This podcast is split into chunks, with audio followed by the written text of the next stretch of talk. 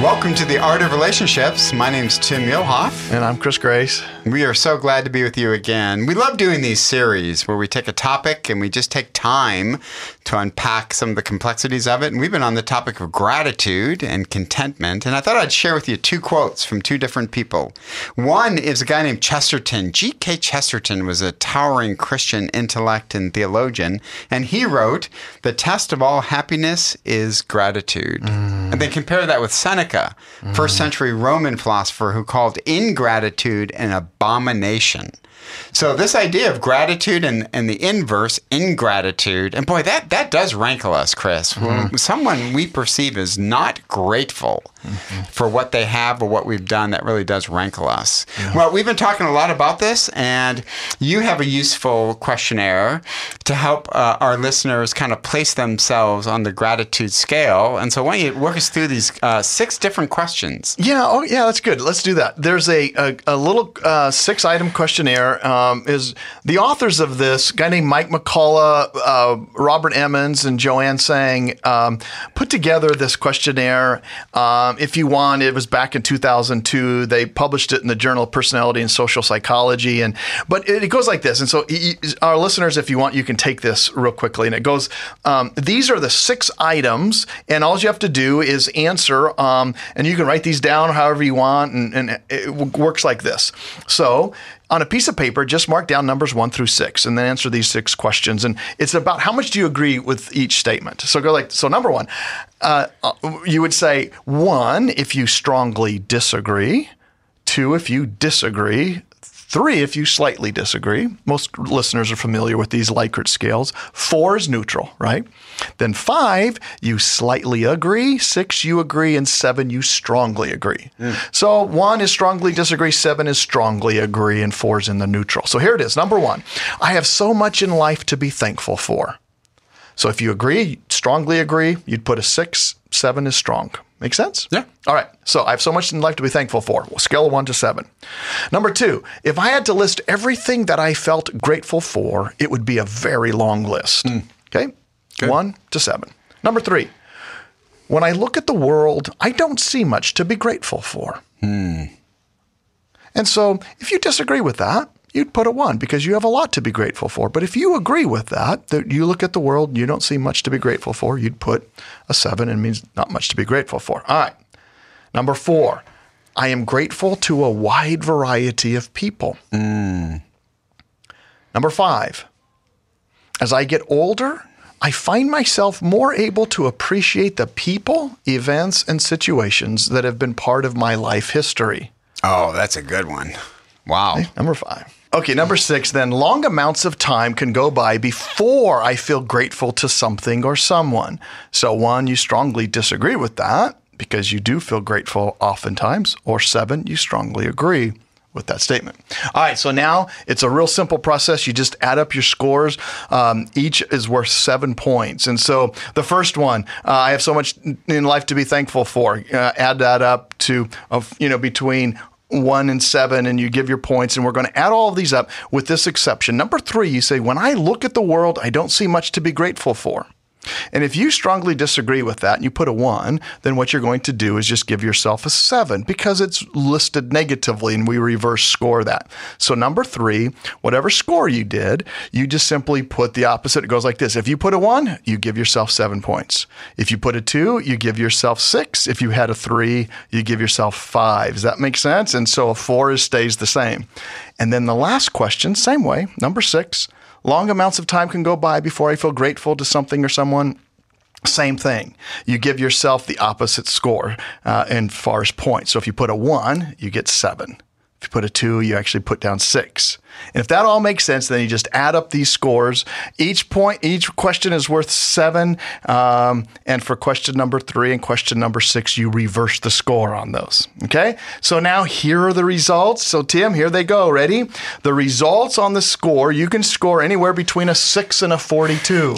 Wow. All right, because there are, of course, six questions, seven points possible on each. Six times seven is 42. You get it. So here it goes. The answers that people gave and a sample of 1,200 adults scored this way, and there are a lot of different groups that were compared and looked at. But people that scored below a 25 were in the bottom quarter of the sample was those who scored below a 35. If you scored between a 35 and a 37, you scored higher than 25% of the hmm. people who took it right? A 38 to 40 was you scored higher than 50% of individuals who took the survey.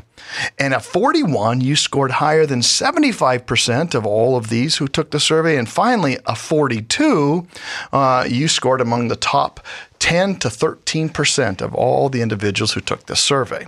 So, in this area of taking this survey, it gives you kind of a quick way of looking how grateful do I feel at times? And so, Tim, some of these questions, there's much to be thankful for. Uh, if you had a list of everything you felt grateful for, it'd be a long list.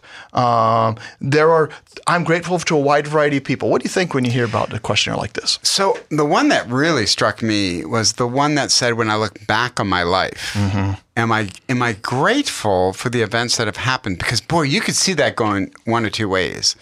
One, I, I'm grateful that I went through that hard time because it kind of made me the person I am, or I'm bitter because of it. And um, uh, I can look back on disappointments I've had, tough times, and that really is your perception and the decision to see the positive even within the negative. You know, I uh, let me brag on one of my sons. He was a my oldest son was a great basketball player, did really really well, but had knee issues that basically lost his junior year and senior year because of knee issues. Well, you can imagine the disappointment, legitimately so, right? Uh, but now he has just been accepted to Baylor Physical Therapy School. He's going to pursue his doctorate in physical therapy. And I once asked him, well, why did you choose physical therapy? And he said, well, because I look back at those struggles with my knee and I think I can help people now. I think I know what it's mm-hmm. like to go through it. Mm-hmm. I think it'll make me a better physical therapist. Mm-hmm. Now, that wasn't magic. That took a long time for a kid who loves basketball and lost his junior and senior year. But then to look back and say, but you know what? I think it's going to make me a more compassionate physical mm-hmm. therapist. That that's huge in determining whether you're grateful or, or content with life and, and life threw him a curveball, right? But but that's the kind of thing maybe we're looking at a little bit. Uh, so Tim, you used an interesting word there. You said it's not magic. It's it's what then? It's it's something that he had to work through, process, pray about, just life circumstances. That's Why right. was he able to look back on that when some other people have a kind of root of bitterness, or they are they look back on it as something like that and they think, "Why me? That's not fair." That's right. You know. I, this you know the, the idea of the cucumber again. People have Yeah. grapes. How come I have this? right. We, we right. talked about that study earlier. I want to say the influence of a father. no, I want to say uh, it's a combination of things. Uh, one, I think time is important. So this is funny, um, and I've shared this publicly, so i my son would be fine with it. But I remember asking him right after his senior year. I mean, he has to get another knee operation, right? And I said to him, "What do you think God's trying to teach you in this moment?" And his answer was nothing. There wasn't enough time. I do think perspective comes with time. So now, years, years later, having graduated from Biola and going on to grad school, now I think he, there's enough there's enough distance from it to look back. Uh, so let me let me share this story. Um, my parents struggled in their marriage. It was a, they were married for 48 years, which is great, but they struggled and it was hard. And and so now I look back at that and I think, but you know, I think it's made me more sympathetic when I write about marriage, speak about marriage, and it's caused me to appreciate the good times, mm-hmm. right? I don't know if I would have said that in high school. Mm. So I do think time is, that's why I said it's process and not magic. Yeah. And the worst thing we can do to Christians is to say, but you should be grateful right now. Mm-hmm. And I think that's pushing them way too quickly. So somebody scores um, medium on this scale. They're, you know, uh, compared to 1,200, you know, adults that have taken this sample and, and this one in particular, they're somewhere in the middle. So one of the things that you would say is, listen, there are times in which we all find ourselves in disappointment or there's something that has gone on, you know, a stressor in life. Yeah. And maybe it's hard, but as time goes on, there are some things that we can remedy, some ways we could begin to look at things differently. And there's always, I guess, this saying that you know, there the hope that comes when we look at um, what can be, or Right. the way in the ways in which we have moved from earlier things. So even though we're currently struggling, maybe in this particular area, Yeah. look how faithful you know uh, God has been, or my partner has been on these areas. And is that is that one way that you'd get through this? Yeah, I had somebody take me through what they call a life map, where, where you go back as far as you can remember, and then you work through each of the major seasons of your life. So this would be elementary school, junior high, high school, college, post college, all that kind of stuff. And you look back and you try to find God's fingerprints. Now, here's what I thought was brilliant about this life map. There's certain things that you just are still in process over. Like, let's say it would be the divorce of your parents, okay? Then you set that aside and circle it. Hmm. You're still working on it. You're still trusting God that He can redeem that somehow, but you're not there yet. I love what C.S. Lewis said. Don't pray what's supposed to be in you, pray what's in you. Mm-hmm. So that life map isn't just revisionist history that God is good all the time and he, mm-hmm. he worked everything for good. I believe he's in the process of doing that, but it's okay to circle certain things and said, hey, especially if we're talking about evil, mm-hmm. right? If you were molested as a child, if right, if if, mm-hmm. if there was a tragic accident that you, you're uh, you now have a, a chronic pain. Okay, we're not saying whitewash that. Mm-hmm. Circle that, set it aside. We're just simply saying don't let those three, four circles dominate the entire life map. We call that tunnel vision, right? Mm-hmm. I can't see anything but these three or four situations. That's what we're saying, Chris, I mm-hmm. think, is notice the good mm-hmm. um, and then keep those circles there, and God's working on it. By the way, I love Psalm 73, uh, where um, Asaph is saying, Listen, I, I've got issues with you, God. The, the wicked are prospering, and we, the just, are not doing well. But then he says, But you know what? I walked into the sanctuary. And it was there I saw the goodness of God. So we're not we're not saying minimize what's been circled. We're saying, but don't let the circles dominate your whole perspective when it, you, you start to look back on your life.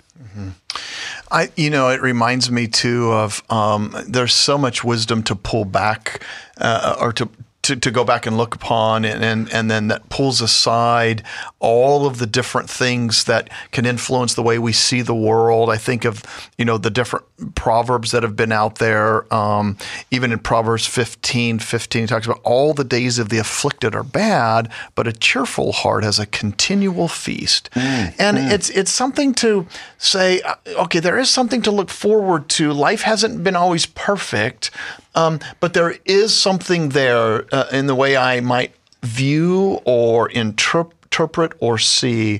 And Tim, we've talked in here about, you know, the study, uh, you know, that SCAR study where someone has perceptions and Yeah, filters yeah, that yeah. they see the world through and they see it through hurt and they th- see it through pain. And I, I guess what, what you're saying then is you circle that, you don't whitewash it, you don't ignore it. But what you do is you begin to see these blessings, these things that you do have in light of this. And God, there's a redeeming quality to some of this Yep. that can come back and make us or help us see differently, not only maybe the world as we're currently living, but even that particular circumstances. There can be something that comes out of it that could be a blessing. Yeah, I like that, Chris. I, I read a book, fascinating book called Suffering and the Search for Meaning by Richard Rice. And he's talking about a, theo- a theodicy. A theodicy is just a technical word we use to say, how can I still believe God is good mm-hmm. and the evil that happens in the world, mm-hmm. right? Personal tragedy or things like the Las Vegas shooting or a hurricane hits Houston kind of stuff. But how do you make sense of that? We call that a theodicy. This is what he writes about a theodicy. A theodicy is less like emergency surgery than physical therapy.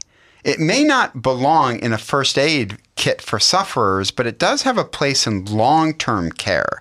Over the long haul, however, believers often need something more a sense of where they are and a reason to keep going. So I like that. Mm-hmm. A theodicy isn't this first aid kit, but it's physical therapy that you keep revisiting over and over and over. So, so I think gratitude and contentment is even in the hard times, the suffering, is it possible to go back and say, like Job, even though I lost everything, even though I lost my family, I lost my possessions, I lost all of this, God is still with me.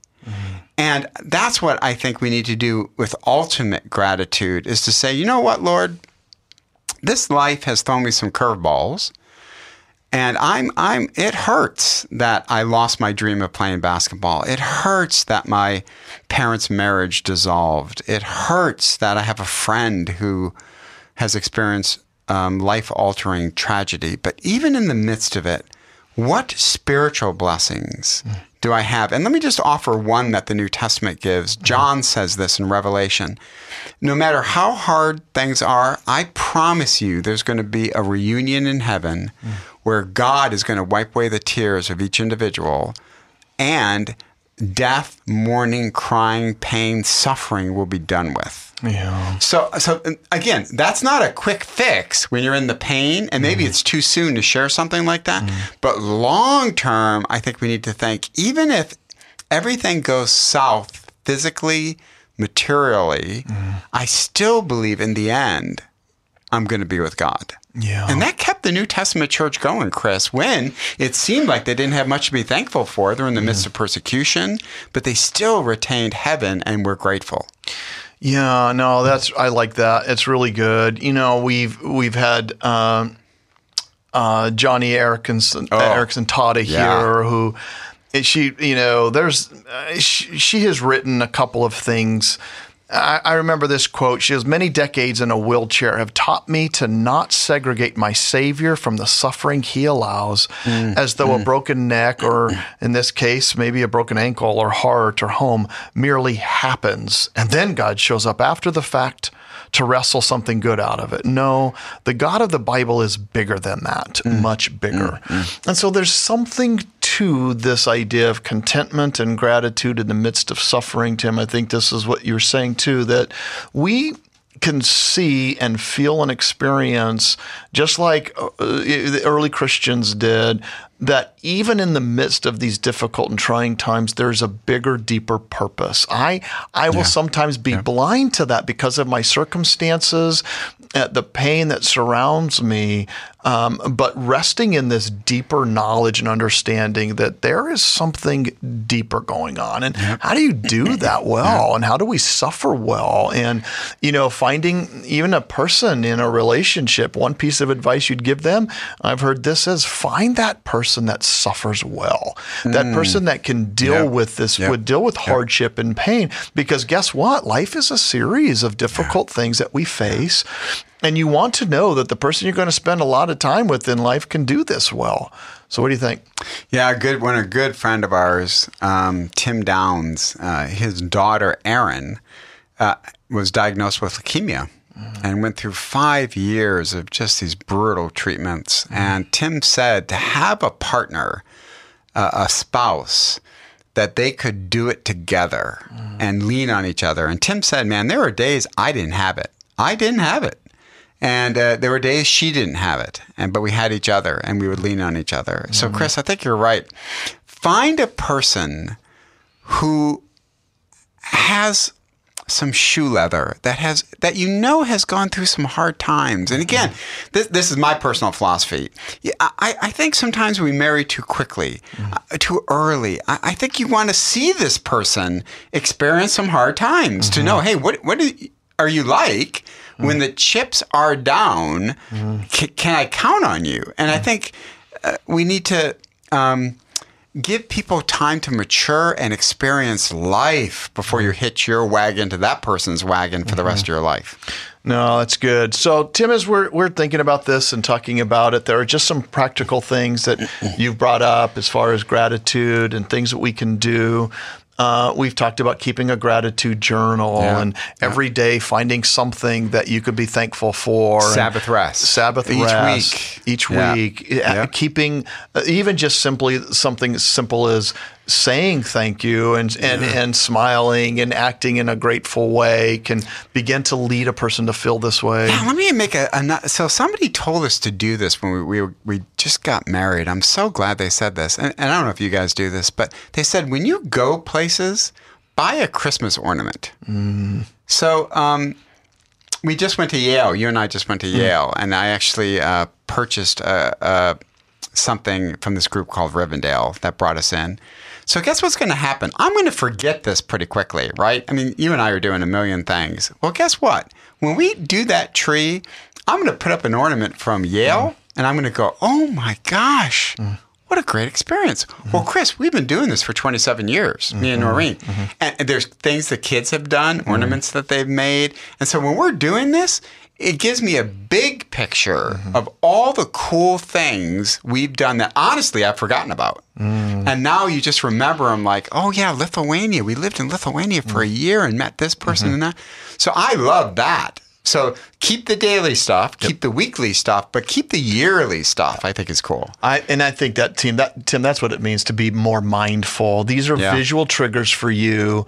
Uh, it's why we celebrate times like Thanksgiving and others that we need to do more of. And it's why in the Old Testament people would simply have these visual reminders right. because they That's just right. told you this is something where God was faithful. This is something I could be grateful for. And what a great reminder of how to do And that. remember the Old Testament, interesting passage where David, young, young, young David, who's going to go on to become king of Israel with all the heart headaches that's going to entail. Mm. Do you know when he defeated Goliath? You know what he did? He took Goliath's sword and kept it. But you can imagine when, when hard times hit, him being king, and there's a lot of bickering and moaning and groaning about his leadership and all this kind of stuff. He looks at that sword, Goliath's sword, and says, You know what, God? You showed up in the past. Yeah. But that's a good reminder, I think. It is, and um, one other one we can add there is you can make even an own your vow and, and make a vow. Find out where you're at uh, in an area, and and it could be as simple as this: I I vow or I pledge or I commit to count to count this one blessing each day, uh, and and it could be a, you could make that commitment and Sure. then write it down, and then maybe even make it your screen background. Right? I'm going to practice gratitude by writing this one thing and and, and making this vow that I'm going to count my blessing or do this at least once a day, and and then you just keep reminding yourself of it. That's a great little way to do it too. I think that's awesome. Well, Tim, it's been great to talk about this uh, idea of gratitude, gratitude and contentment, and that notion of um, feeling surrounded uh, by not only this sense of His presence, but a contentment and a peace that we have in what we've been given.